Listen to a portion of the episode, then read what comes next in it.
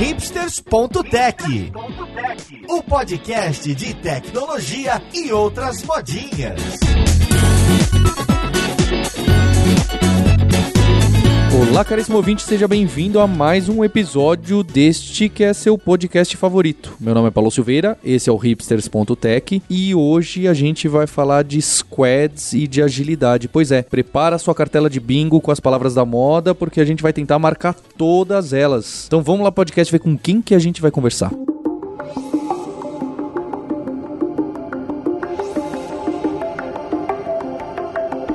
Para essa conversa de hoje eu vim aqui até o Luiza Labs, que é um mais do que um departamento, vamos, vamos entender um pouquinho também, é da Magazine Luiza. A gente vai conversar com o Henrique Imbert, que é diretor de agilidade. Como você tá, Henrique? Opa, tudo bem. E junto com ele eu tô também com a Roberta Genaio, que é consultora de agilidade aqui na empresa. Como você tá, Roberta? Tudo jóia. E para essa conversa trouxe ali da Caiana da Lura o Adriano Almeida para colocar as questões pertinentes do assunto. Como você tá, Adriano? Tudo bem, com uma folha cheia de pergunta aqui. Pois é, é eu tô, eu, e eu com a cartela de bingo, então a gente vai sincronizando as coisas. E eu queria, para esse primeiro ponto, eu queria fazer a pergunta sobre squads. Pois é, eu tenho ouvido falar na palavra squads mais até do que agile nos ambientes super corporativos, que eu acho que o Magazine Luiza tem um, um caso emblemático, porque ela levou esses termos que a gente que trabalha do lado, vou chamar técnico, de, de sistemas, de internet, da economia digital, levou para o mundo corp. Então, quando você vai numa empresa grande, numa grande corporação, seja banco, ou até outro varejista, ou, é, ou órgãos governamentais, muitas pessoas vão usar como referência a tal da transformação digital. No Magazine Luiza, que inclusive a gente gravou um podcast com vocês, que fez muito sucesso, fica a referência. Eu tenho ouvido falar não em agilidade, não em Scrum, claro, ouço falar, mas as corporações falam, poxa, como que eu faço o tal do squad aqui na empresa, que aí vou colocar todo mundo na mesma mesa, junta e mistura umas pessoas de cabelo diferente e pronto, agora a gente vai resolver o nosso problema, os nossos gargalos. Então eu queria perguntar pra vocês primeiro, é, o que, que é esse squad, que problema que ele vem resolver, pra entender se faz sentido todo mundo implementar em toda a santa empresa, como parece que tenha ocorrido aí como efeito. Bem, vamos lá. O squad em si, na verdade, é um nome pra um time, né? Nada mais é do que um time. A, a diferença é que é um time que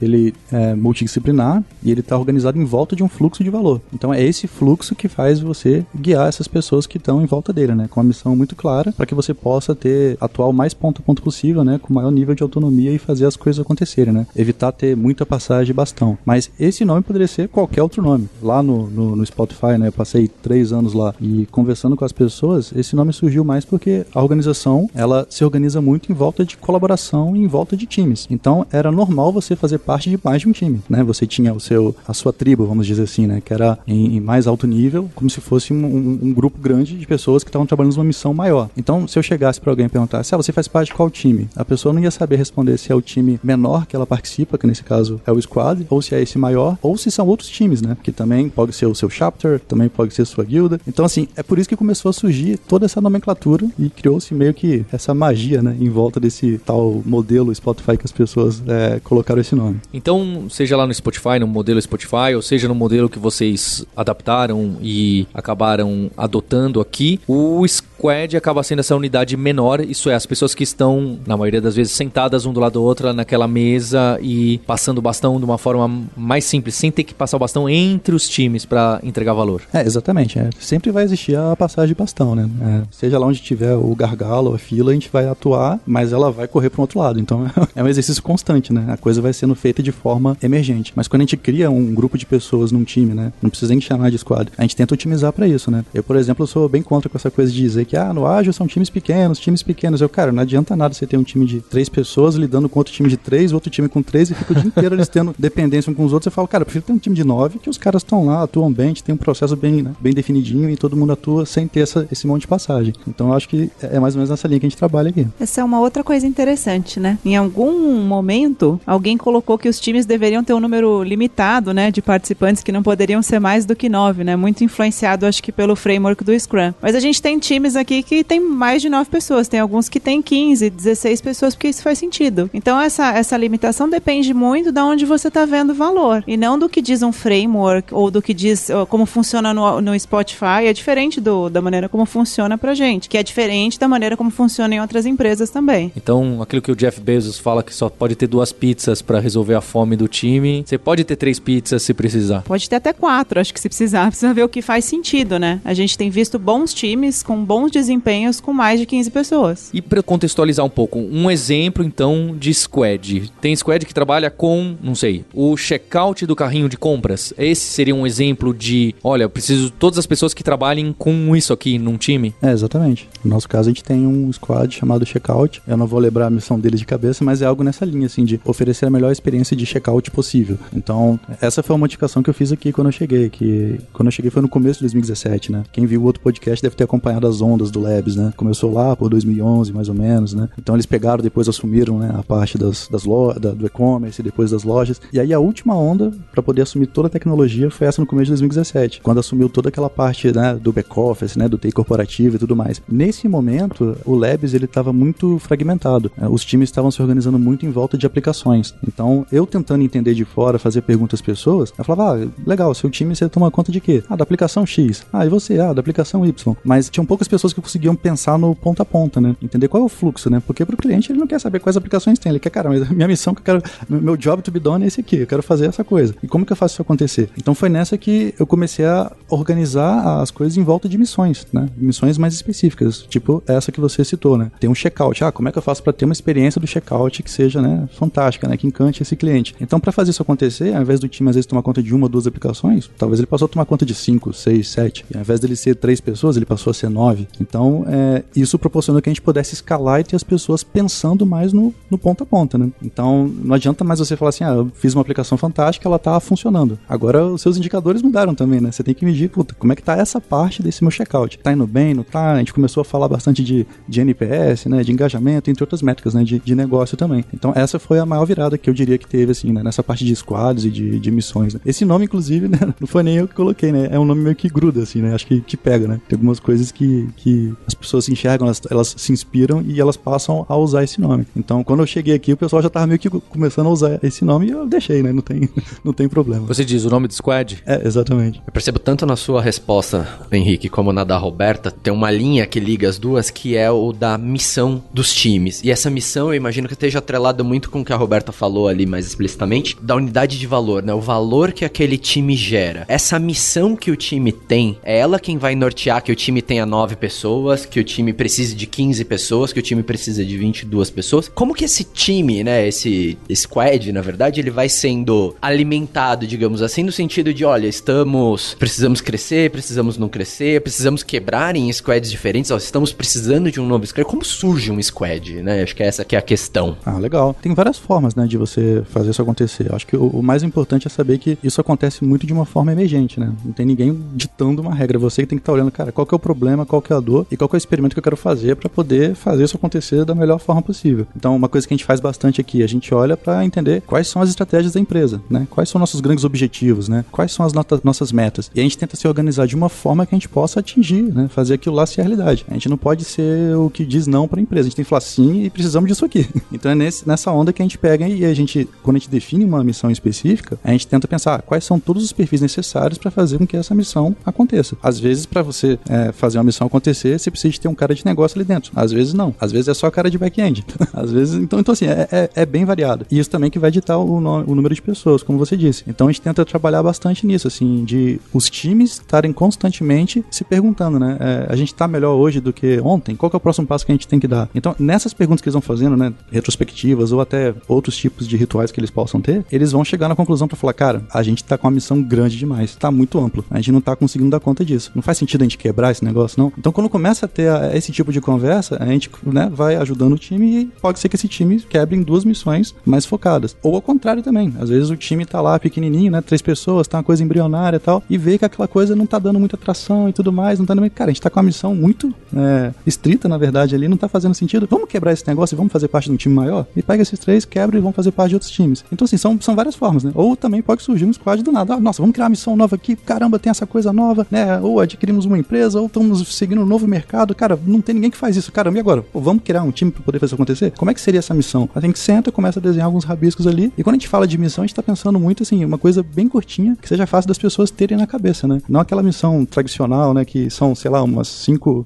cinco frases, assim, que você só lê e você, cara, não conseguiu. Então tem que ser coisa muito assim, ah, prover a melhor experiência da coisa X, né? Inventar a coisa Y, que aí o cara vai, ele acorda de manhã pensando, cara, eu existo para isso, né? Nesse contexto desse time específico. E as outras missões, né, em outros níveis, que são, no caso da sua tribo também, elas são mais amplas, mas dentro de um contexto maior, né? Por exemplo, toda a experiência online, ou toda a parte da logística, né? Ou toda essa parte das lojas, que são os pontos físicos, né? E assim, sucessivamente. Qual que é a cara típica de um time desses que trabalham com vocês? Acho que o, o Henrique já deu essa, essa cara, ele falou, ah, tem vezes que pode ser só back-end, por exemplo, só um profissional ali que trabalha com as coisas mais esquisitas da tecnologia. Mas, e eu vou pegar de novo o exemplo do checkout, que eu acho que é um que fica fácil de todo mundo visualizar. Todo mundo já, já usou algum sistema de checkout de algum e-commerce. Então ali, o que que tem? Tem um, um designer, tem um front-end, tem um back-end, tem um cara que entende de negócios sobre... Tem um psicólogo, tem um, uma pessoa de, de experiência. Quais são os perfis que fazem parte de um time típico que é dono de uma missão? De novo, eu entendo perfeitamente que isso muda muito de time para time. Mas qual que é a carinha, que é a receita de bolo que as pessoas acabam tentando copiar? Eu acho que assim, a, a receita de bolo para copiar, ela já é, já é difícil, né? Porque ela depende bastante de cada business, né? Então, quem espera uma receita de bolo, que nem o pessoal se inspira muito no modelo do Spotify, que chamam de modelo do Spotify, tá esperando uma receita de bolo, né? Mas ela não, não existe. É uma receita de bolo que eu falo que é mágica, né? Ela não, não existe essa, essa receita prontinha para você. Mas aqui, o que a gente tem? Geralmente, a squad tem um dono de produto, né? Quem vai cuidar do produto diretamente junto com o time de desenvolvimento. Tem os desenvolvedores no, nos perfis adequados para fazerem a entrega. Então, a gente tem que ter um time que consiga fazer uma entrega de valor sustentável olhando para sua missão. Então, aí vai variar o perfil de cada uma das, das squads de acordo com, com a missão e com o valor daquilo que ela vai entregar. E agora, a gente está com, com um perfil também novo, vou chamar de papel, né? Que é um squad lead, né? Alguém para dar ritmo, para cuidar de métricas, de indicadores. E isso tudo vem suportado por uma área que tem a agilidade organizacional, né? E tem a, os líderes de tribo, a gente tem os product managers que dão suporte para essa entrega toda. Desse time, quem é que acaba tendo uma cara um pouco mais tradicional de gestor, que faz o one-on-one, que lida com esse tipo de questão dentro do squad? É, isso, isso vai muito de como você quer estruturar a sua organização, né?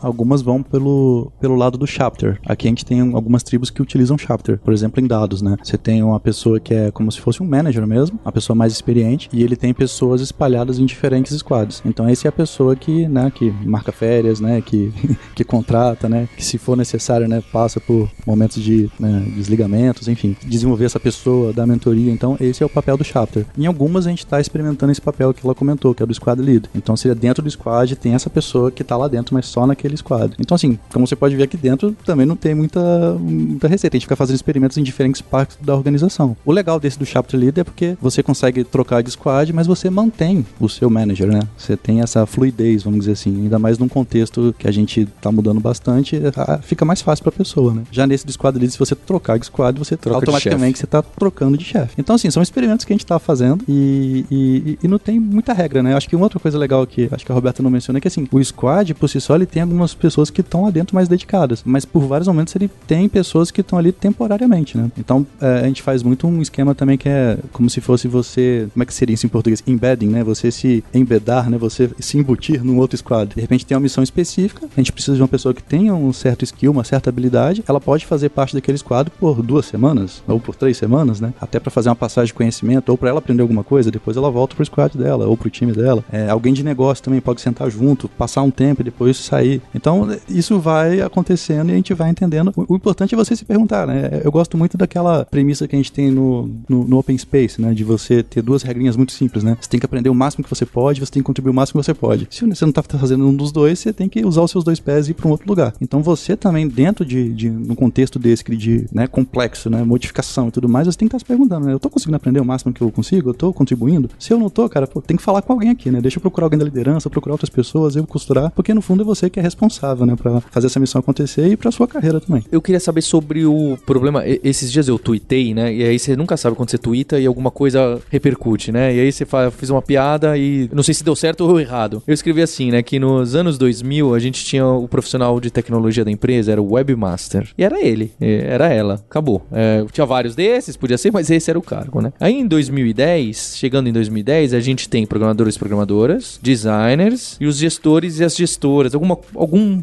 papel assim. Então, três papéis, né? Foi de um para três. Ainda chegando em dois mil e vinte, eu digo que são nove papéis, porque você tem o cara de U X, o cara de... a pessoa de U I, aí você tem front-end, aí você tem back-end, e você tem o P M, você tem o P O, você tem o data scientist, e dá para ir bem longe. Então, a gente começa com essa super especialização das áreas de tecnologia e áreas correlacionadas. E quando eu coloquei isso, algumas pessoas, o Rodrigo Yoshima, lá do Kanban, ele colocou, olha, e é justo isso que é uma crítica que muitas pessoas fazem, porque isso gera mais passagens de bastão, independente do time próximo ou não. Como que vocês enxergam isso aqui? Gera algum... É, ou vocês tentam procurar realmente perfis que conseguem se adaptar mais? Ou realmente, mesmo dentro do squad, o papel de cada um é super bem definido e gerando ou não aquele problema, opa, isso já não é comigo, olha só. A Roberta não fez isso e o Henrique não fez isso, então eu tô esperando ele fazer, mesmo dentro do time. Como que vocês enxergam esse monte de, de papéis que vão surgindo, títulos, job descriptions cada vez mais diferentes? Ao mesmo tempo tem a tendência do tal do full stack, E, e, e outras falam, não, olha, você precisa entender um pouco mais, senão você vai ficar com essa peteca jogando de um lado pro outro. Ah, legal. O que a gente busca aqui é justamente os conceitos de fluxo, né?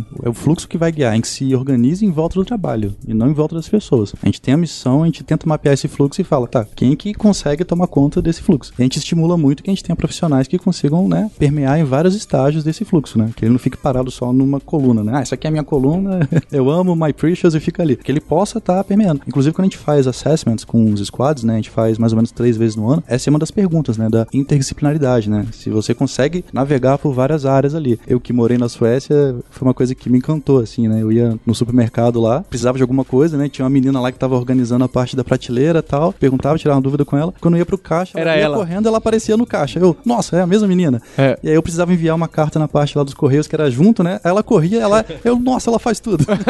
Então, isso é, é bem bacana, assim, então, e a mesma pessoa também que limpa, né, que que limpa o chão. Então, assim, é, eles vão organizando pelo onde está o gargalo, né? Onde está a demanda e você consegue se, é, se, se adaptar. Então, é isso que a gente busca aqui nos times. Mas, é claro, a gente respeita muito as individualidades, né? Não vai exigir que um cara, né, que é designer, U X, ó, agora você tem que ir lá no, no back, codar e tudo mais. Mas que a gente tenha um, de forma balanceada, né? Montar um time que consiga passar por esses altos e baixos da demanda aí. É, e isso é evolutivo também, né? Você não, não contrata um time novo, assim, você começa com um time novo e já, já sai todo mundo multidisciplinar, né? A gente tenta não não ter silos de conhecimento, mas eles acontecem. Então, a gente trabalha bastante o mindset da galera para eles compartilharem. Se você sabe mais de alguma coisa, de um sistema do que teu colega, pô, deixa ele de vez em quando resolver um problema lá daquele sistema, dá uma força para ele, porque assim você quebra o silo. Então, é algo evolutivo, não, não acontece assim rapidamente, nem no começo do time. A gente vai evoluindo todo dia um pouco mais em, em, em direção a quebrar esses silos de conhecimento.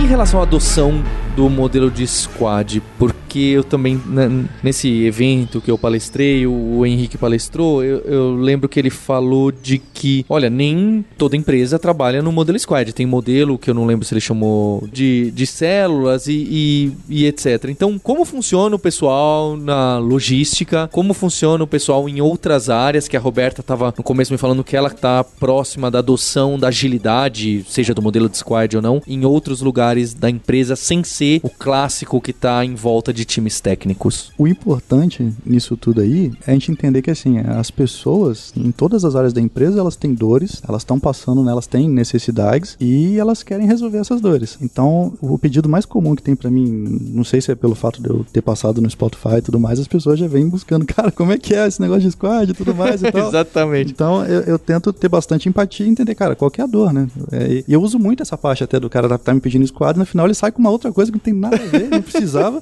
mas resolveu o problema que ele precisava, né? É, me parece que é tipo você ir no médico falando, ó, oh, quero mais antibióticos. Você, não, cara, peraí, o que que tá acontecendo? Que, qual que é o problema? O que que você tá sentindo? Então, é mais ou menos por aí. Então, as áreas de negócio também estão é, muito nessa, né? Porque, querendo ou não, a, a, a gente que acaba que... A, hoje eu não tô nem tão dando tecnologia igual antes, né? Que agora a gente tá olhando mais empresa como um todo, né? Mas a tecnologia, década de noventa, a gente sofreu demais e ambientes complexos, né? Então, a gente teve que dar... fazer experimentos, né? E fazer a coisa acontecer. A impressão que eu tenho é que outras áreas, a, a coisa tá chegando agora, assim. Então, por exemplo, o próprio R H, né? É, os R Hs, muitos estão muito perdidos, né? Porque, cara, o que eles aprenderam na faculdade, o que eles foram vendo até então, eles não foram expostos a essas coisas que a gente tem visto, né? Esse, agora fala muito também, né? Ambiente VUCA e tudo mais e tal. Então, eles ficam meio perdidos. Cara, eu não sei como fazer isso exatamente. Aí eles, cara, começam a ler um artigo, né? Ver os videozinhos do Henrique lá, o Liber, né? Que meu amigo lá da Suécia, que são bem educativos e tudo mais. Então, o cara fica inspirado, né? Então, a gente não pode necessariamente criticar essas pessoas, falar, ah, squad tá com nada, pô, esquece isso aí. É entender, pô, cara, mas qual é o problema que você quer resolver, né? Quem que é o seu cliente? Você entende quem é o seu cliente, né? Eu gosto muito de ir nessa linha de fazer a pessoa entender quem é um cliente, né? Se ele tá satisfeito ou não, quais são as relações que você tem com ele, como é que você oferece um melhor serviço, né? Pensar a sua organização como sendo uma série de serviços que você oferece, né? Tanto internamente quanto externamente. Então, quando a gente começa a fazer esse tipo de coisa e começa a mapear, as coisas vão se clarificando, né? A Roberta até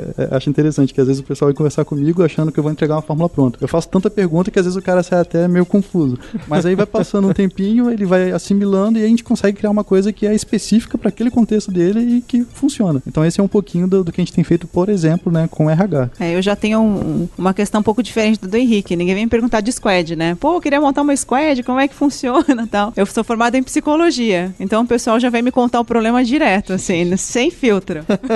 Já vem direto. Eu não sei assim se é pior ou melhor, viu?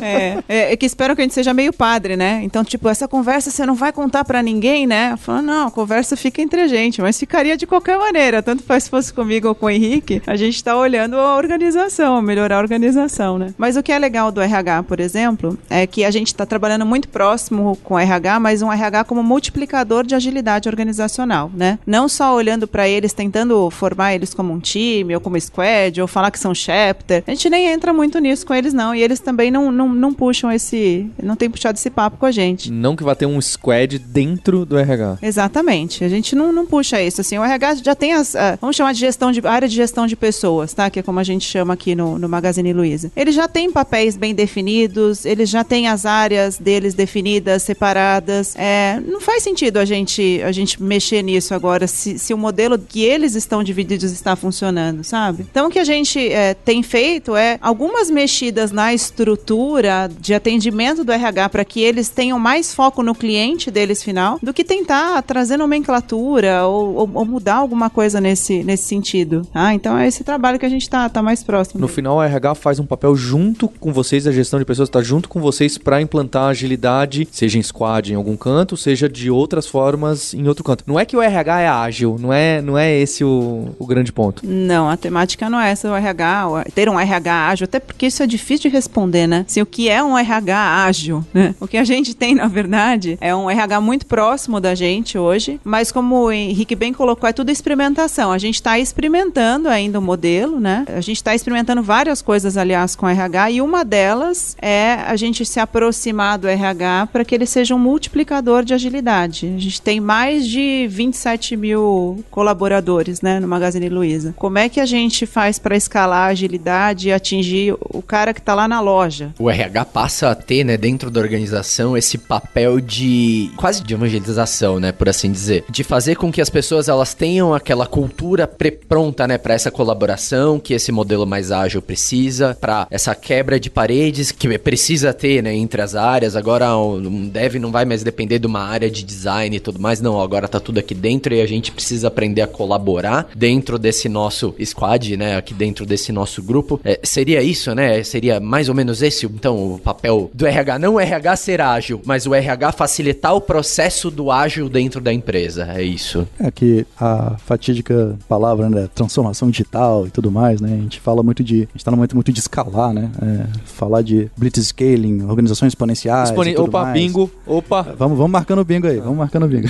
Né, Lean Startup e por aí vai. Tudo isso, no fundo, começa com a, a, comportamentos, valores, princípios, né, então eu gosto bastante de estar próximo do R H, porque eles são as pessoas que já, querendo ou não, na empresa, eles lidavam com isso, né, então muitas vezes você chega com um discurso, ah, agora o negócio é ágil e tal, eles podem até começar a te te ver como competidor, né? Pô, vocês estão querendo fazer... Por que vocês estão falando de comportamento aqui? Peraí, por que vocês estão mexendo com esse negócio de pessoas? Não é porque que feedback? Que, que negócio é esse aí? Fazendo feedback aberto, né? O Matheus Adá gosta de fazer, né? Meu amigo lá. Então, assim, na verdade, eu enxergo como sendo um complementares. E, e por isso que a gente vai nessa linha de ter multiplicadores. Uma coisa que eu comecei a enxergar logo aqui na logística, a gente tem um movimento Lean, né? Que são até com japoneses, né? Eles vêm lá da, da Toyota lá e ajudam a gente aqui, dão, prestam consultoria. Ex-Toyota, na verdade, eles são, né? Hoje eles são consultores. Dentro da logística, quando eu cheguei, eu identifiquei que tem um perfil lá que são agentes de mudança. São os K P Os, né? Kaizen Promotion Officers. Esses caras, eles estão na vertente Lean, né? Só que eles estão lidando justamente com isso, né? Com comportamentos, com valores, princípios, né? Tudo muito parecido com ágil aí. Então, eu tento me aproximar muito desses K P Os pra poder... Porque muitas vezes eles pensam, ah, então agora tem que ser ágil e tal. Não, cara, você continua sendo Lean, vamos lá, linha de produção, fazer acontecer, né? Não é um cenário com tanta incerteza, vamos otimizar os fluxos, não tem problema. Eu tento mostrar que, na verdade, nós estamos juntos, né? E, mas eu tento ensinar pra eles coisas que a gente aprendeu no ágil, né? E eu gosto até de falar nas minhas palestras disso, assim, coisas que a gente, é,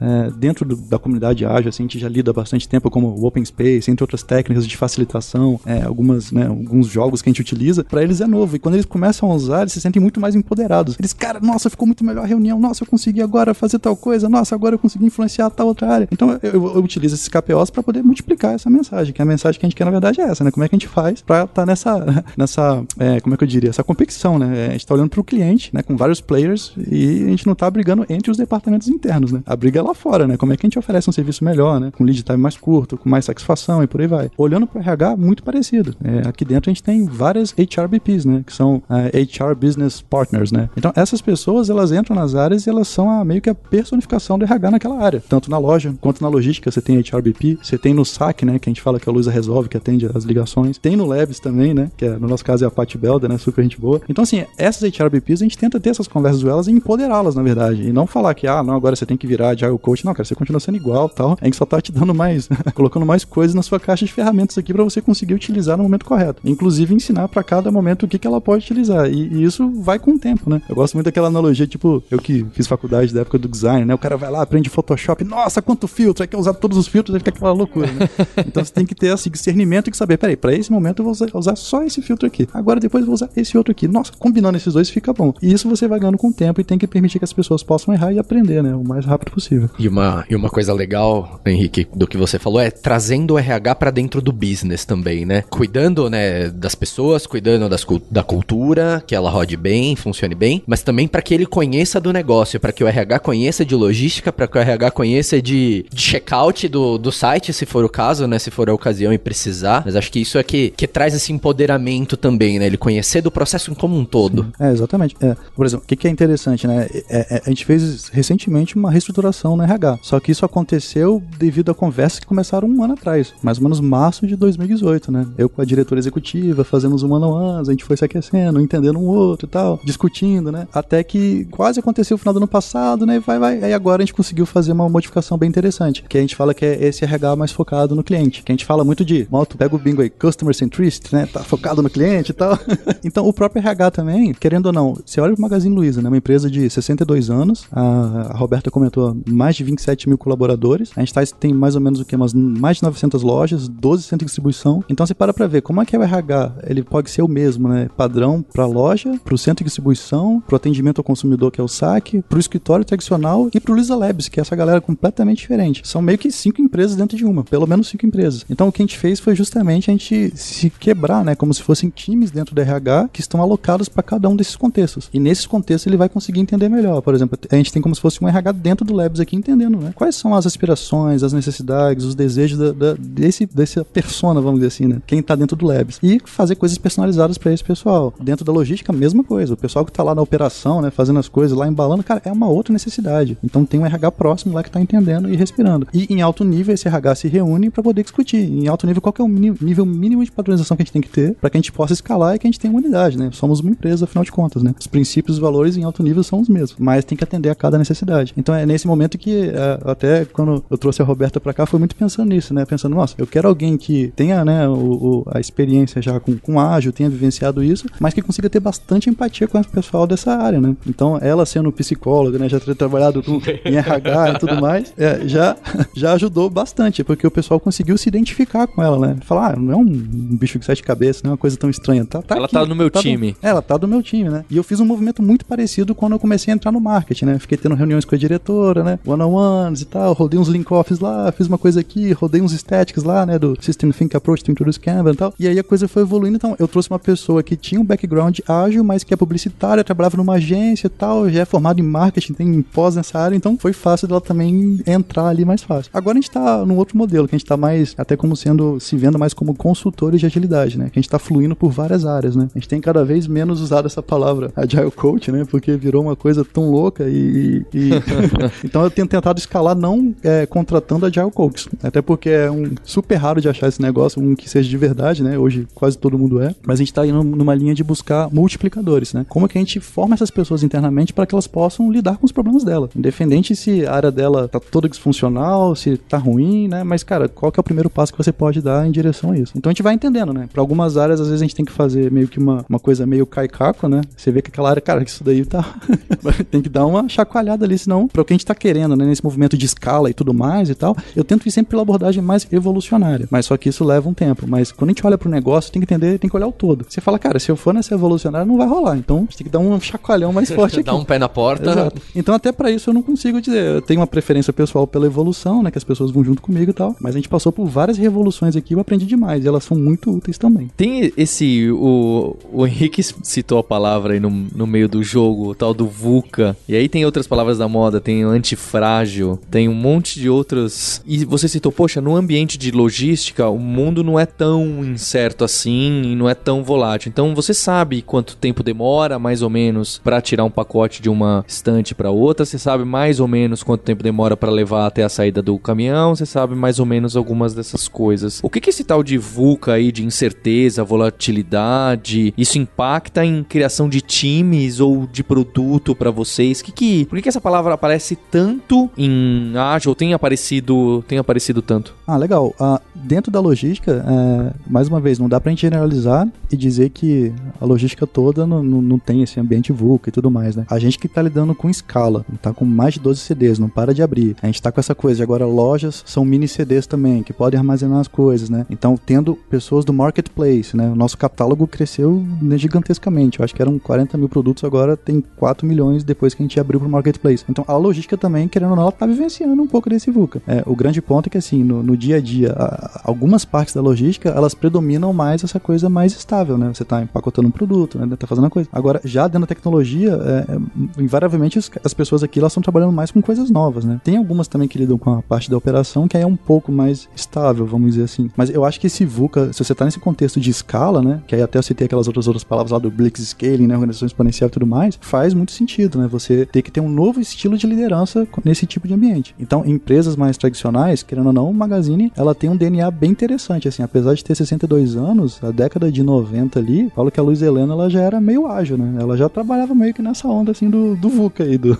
de não é, fazer experimentos, não ter todas as respostas, né? E aprender com, com o experimento que ela fez acontecer, ir pra frente e tal. Mas isso, hoje ainda aqui, é, tem muito disso, do líder mais tradicional, ele tem aquela, é, como se fosse uma cobrança dele ter que ter todas as respostas, né? Ele não pode se mostrar vulnerável. E já nesse ambiente VUCA, o próprio líder que tá lá na frente, ele fala, cara, eu não sei, só sei que agora eu tenho esse indicador aqui, tem que melhorar em X por cento, não sei como fazer, vamos descobrir juntos. Então, é isso que faz as organizações estarem se modificando, né? E esse termo, ele vem até de um, de um livro lá, o Team of Teams, né? Que é um livro bem bacana, né? Que mostra como que até o exército, né? Antes, no, no ambiente mais estável, era fácil, né? Dele saber como criar uma estratégia, né? Aí, quando foram lidar lá no Afeganistão, lá, com girar e tudo mais, né? Você tá lidando com uma coisa que não é um inimigo é, mais certo ali, né? É uma coisa volátil, né? Os caras estão espalhados, né? Várias... Não sabe nem onde mirar. É, exatamente. Então, você tem que ter um novo tipo de estratégia pra lidar com isso. E é isso que as empresas estão passando por essa dor, né? De, cara, pera aí, eu não, não sei lidar com isso. De repente, eu tenho uma hotelaria, surge um Airbnb. Aí, eu sou um taxista, surge um Uber, né? E por aí vai. Então, você tá lidando com coisas muito inesperadas, né? E no nosso caso, no varejo, querendo ou não, a gente tem aí, né? A Amazon, né? Tem o Alibaba lá na China fazendo coisas fantásticas. Tem o Mercado Livre. Enfim, são preços crescendo e a qualquer momento pode estar surgindo coisas novas que a gente nem imaginou ainda.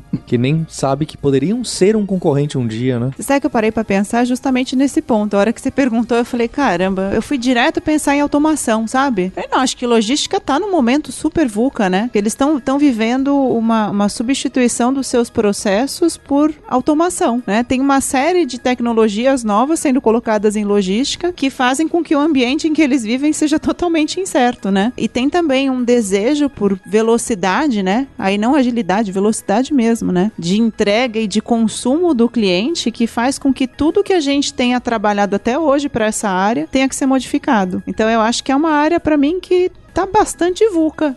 Eles estão tão, tão num momento bem complexo, ambíguo. As, as respostas que a gente tinha, né, pra essa área um, dois, três anos atrás, hoje já não, não necessariamente funcionam mais, né? Aquelas coisas que a gente tinha como absoluto, hum, agora hum, talvez não seja mais tão verdade assim, né? É, as coisas estão numa, numa mudança. Se você olha pra China, o que é feito em logística, né? O que tá sendo feito também no mercado americano, mas eu acho que muito mais olhando China, um pouco do que eu vi também no Japão, tem muito muita tecnologia embarcada agora em logística, né? E eu acho que a gente ainda a gente ainda tá começando aqui no Brasil a chegar perto dessa tecnologia. Tem muita coisa ainda para ser modificada. Então, que respondia, como você bem disse, algumas questões do passado, eu acho que hoje não, não se responde mais. O, o mercado tá pedindo de uma maneira diferente, né? Eu, particularmente, gosto do termo VUCA, apesar de fazer um bingo aqui, principalmente quando a gente pensa ele do ponto de vista das pessoas que estão envolvidas nesse ambiente totalmente maluco e inesperado e que muda. Então, por exemplo, pega um profissional que trabalha, um profissional, uma profissional que trabalha lá na logística da Magazine Luiza, é, que tá tendo trabalho que tá sendo completamente disruptado e ele tava acostumado a fazer isso desse jeito desde quinze anos atrás, por exemplo, e agora ele, aquele trabalho que ele tinha que ela demorava, que ele demorava cinco horas pra fazer, agora ele aperta um botão, ele precisa aprender uma tecnologia pra usar aquilo, ou agora aquela tecnologia na verdade vai tomar o trabalho dele e ela vai precisar aprender alguma coisa nova, e aí isso traz, né, de volta também, né, qual que é o papel da área de gente nessa facilitação para as pessoas se adaptarem a esse monte de mudança. Os pontos vão se ligando, né, na verdade. Eu gosto dessa visão de que o R H, voltando pro R H, né, gosto dessa visão de que o, o, o R H é o, é o link, né, entre as áreas, né, ele aponta a, a setinha que liga todas as áreas, se fosse no, no, num organograma, digamos assim, o R H é, o, é a setinha que liga, é ele que facilita com que as coisas funcionam. Tô viajando? Eu tô divagando? Não, e até,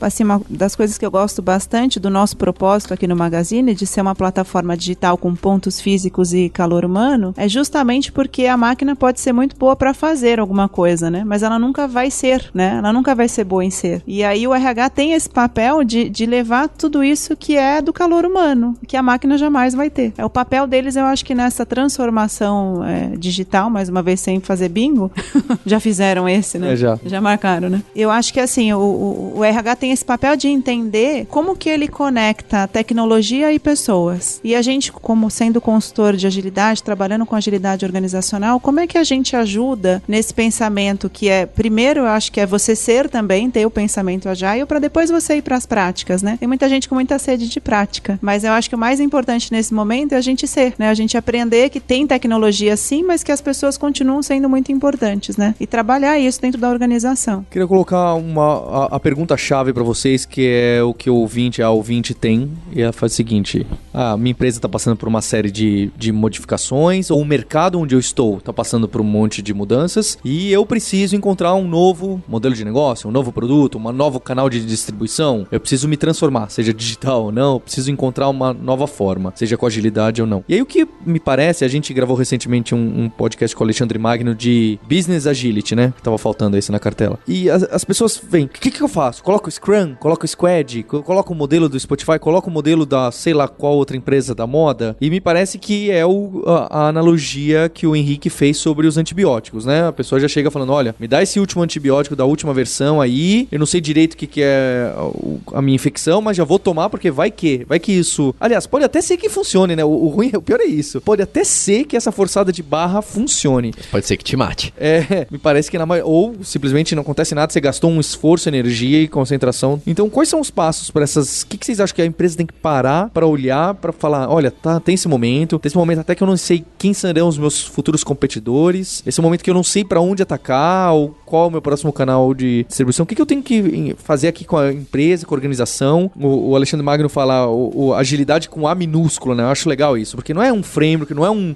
processo, não é um livro, um nome de um livro que vai resolver. O que, que as pessoas têm que buscar para encontrar esse momento? Eu sei, ficou difícil a pergunta, né? Mas é isso mesmo. Eu vejo que o que, que guia a empresa, querendo ou não, ela oferecer valor, oferecer um serviço para alguém, né? Seria um cliente, né? Ou se for uma O N G, né? Alguém que ela está oferecendo um tipo de valor. Isso tem que estar muito claro, né? E ela tem que estar ouvindo essa pessoa final que está tendo esse valor gerado. Então, tudo que a gente fala aí de agilidade, né? Entre outras palavras aí no meio, é, não, não deixa de ser apenas um meio, né? É um meio para atingir aquele fim. Então, o que eu tento buscar muito nas organizações é criar uma organização que aprende. Pegando mesmo lá no Spotify, né? Algumas empresas pegaram e foram copiando mesmo. Falaram, ah, isso aqui é um modelo, deixa eu copiar. E aí caiu nesse caso do antibiótico, né? Acabou dando certo, por quê? As que deram certo, que eu fui observando o padrão, era porque, na verdade, eles usavam aquilo como uma, um pontapé inicial. Olha, interessante, parece que tem alguns padrões aqui, deixa eu começar a utilizar. Só que eles não pegaram aquilo como sendo a verdade. Usaram como um pontapé inicial pra falar, agora vamos melhorar em cima disso. E todo dia se questionando, e discutindo, e questionando. Então, eles criaram meio que uma organização que aprende em cima daquilo, né? E tá, qual é a melhor forma da gente ter uma forma de melhorar o nosso processo? Então, e se você tem uma, uma organização que tem isso, aí eu acho que o céu é o limite, né? Você vai estar melhorando continuamente. Então,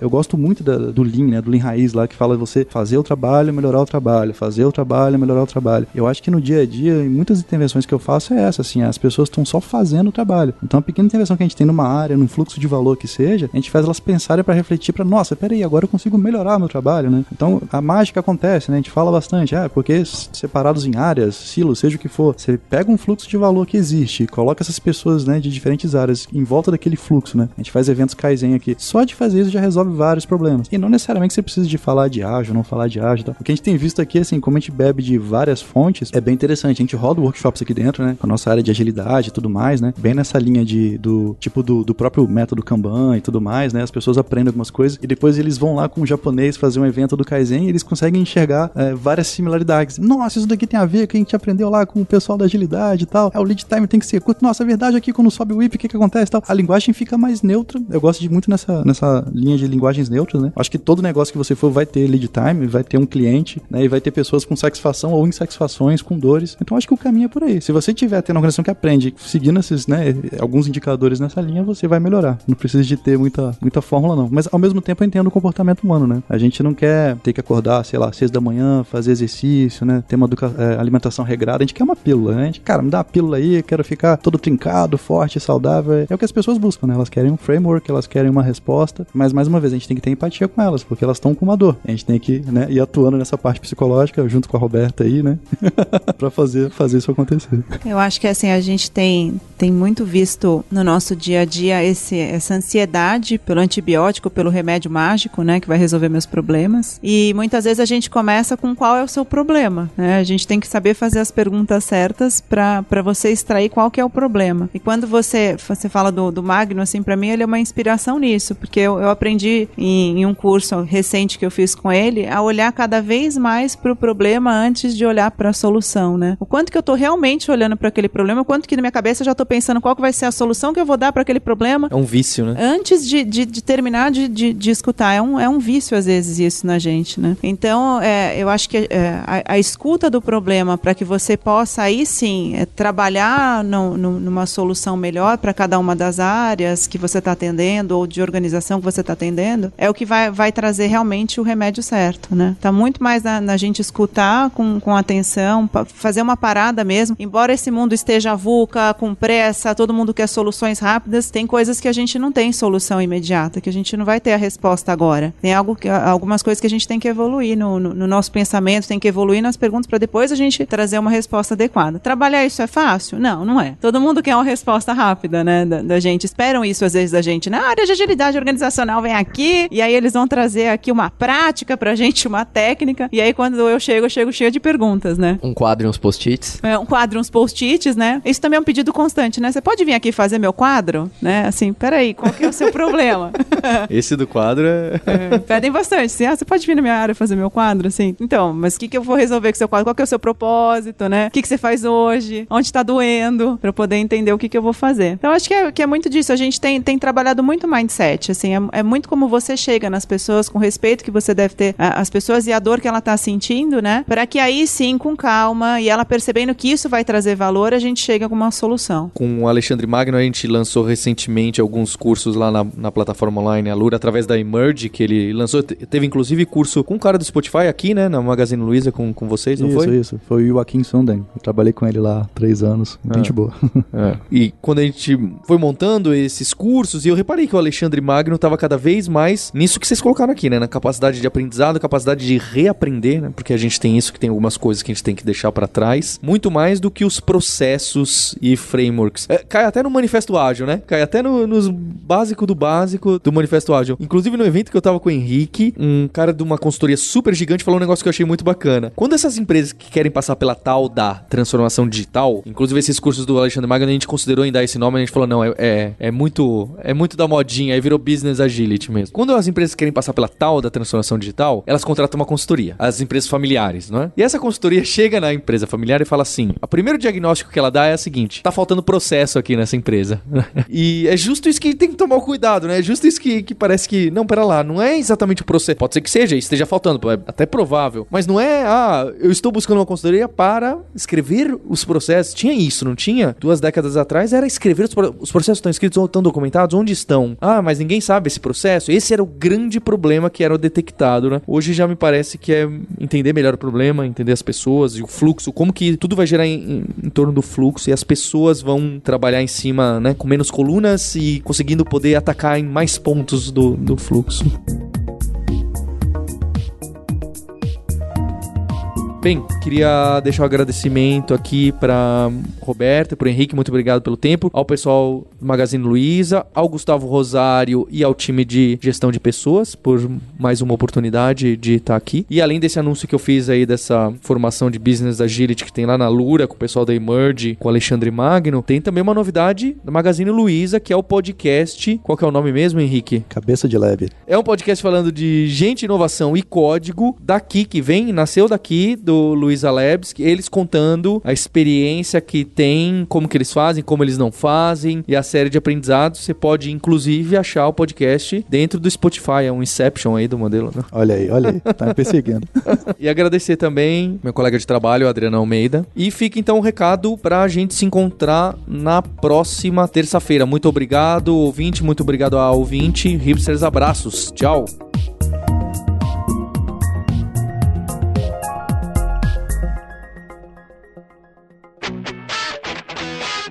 Você ouviu o Hipsters ponto tech, produção e oferecimento alura ponto com ponto br, cursos online de tecnologia e Kaelon, ensino e inovação. Edição Radiofobia, podcast e multimídia.